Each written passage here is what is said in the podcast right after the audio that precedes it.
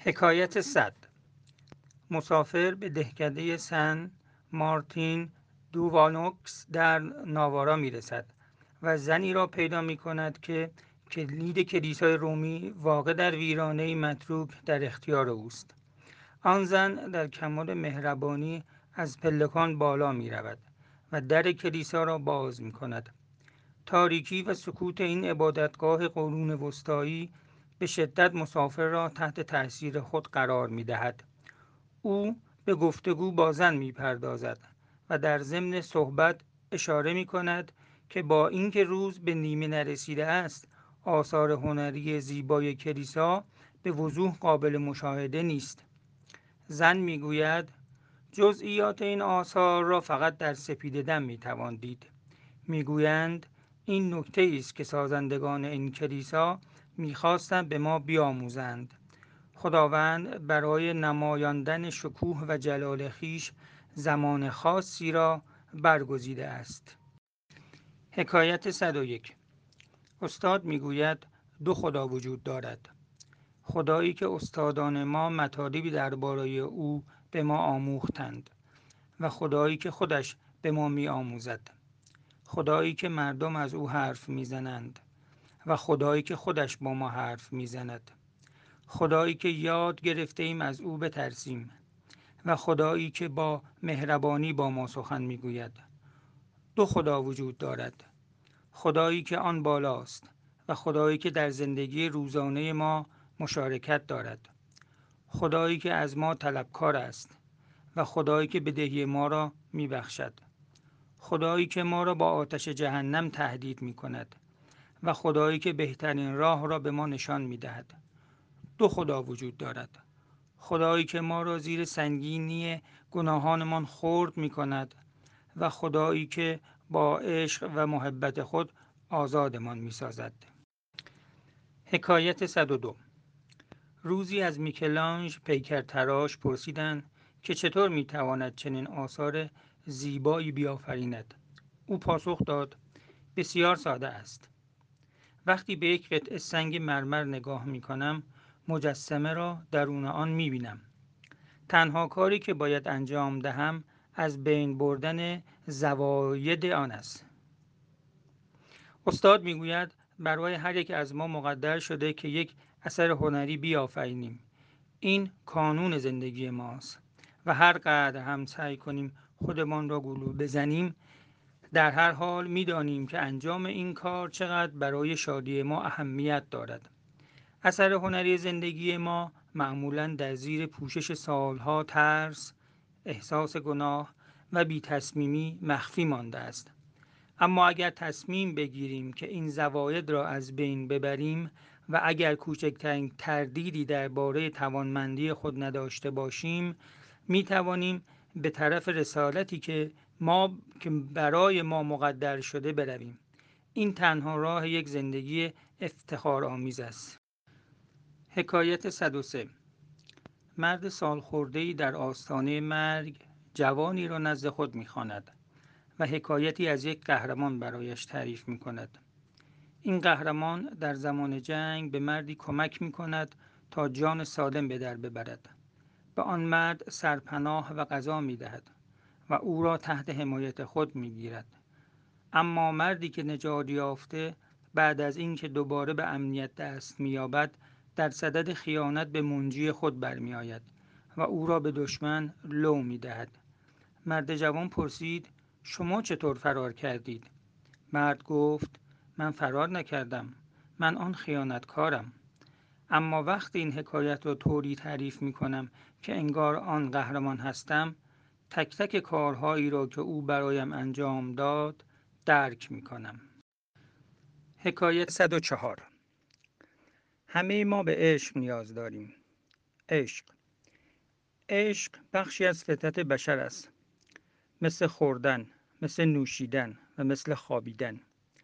گاهی احساس تنهایی شدیدی می کنیم و در حالی که به منظره زیبای غروب خورشید نگاه می کنیم به این فکر می افتیم که این زیبایی اهمیتی ندارد.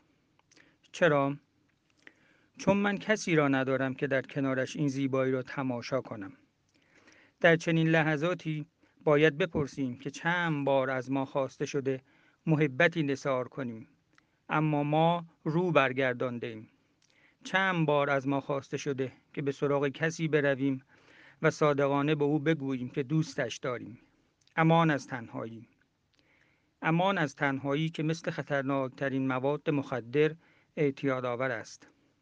اگر غروب خورشید دیگر برای شما مفهومی ندارد فروتنی به خرج دهید و به جستجوی عشق بروید. این را بدانید که همانطور که در مورد سایر نعمتهای معنوی مستاق دارد هر قدر بیشتر محبت کنید در عوض محبت بیشتری به شما می شود حکایت 105 یک مبلغ مذهبی از اسپانیا به جزیره سفر می کند و به سه قدیس آزتک برمیخورد. پدر روحانی از آنها می‌پرسد شما چطور دعا می کنید؟ یکی از آزتک ها پاسخ می دهد ما فقط یک دعا داریم. ما می گوییم خدایا تو سه هستی و ما سه هستیم. به ما رحم کن. مبلغ مذهبی می گوید من به شما دعایی یاد می دهم که خدا آن را می شنود و یک دعای کاتولیکی به آنان می آموزد و به راه خود ادامه می دهد. در راه بازگشت به اسپانیا دوباره در همان جزیره توقف دارد. وقتی کشتی او به ساحل نزدیک می شود پدر روحانی آن سه قدیس را می بیند که روی آب راه می روند و به جانب او می آیند. یکی از آنان صدا می زند پدر پدر لطفا دعایی را که خدا می شنود به ما یاد بدهید کلماتش را فراموش کرده ایم.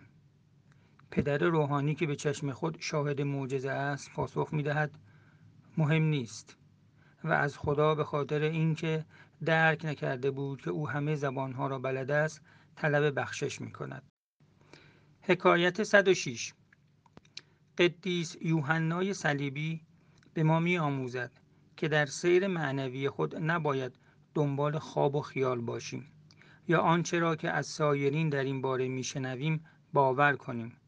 تنها حامی ما باید ایمانمان باشد زیرا این ایمان به روشنی در وجود خود ما قرار دارد و نمی‌توان آن را با چیزی اشتباه گرفت. نویسندهای با کشیشی گفتگو می‌کرد. از او پرسید که خدا را چطور می‌توان تجربه کرد. کشیش پاسخ داد نمی‌دانم. تنها تجربه ای که در تمام این مدت داشتم تجربه ایمانم به خداست و این از همه مهمتر است. حکایت 107 استاد می‌گوید بخشش یک راه دو طرفه است.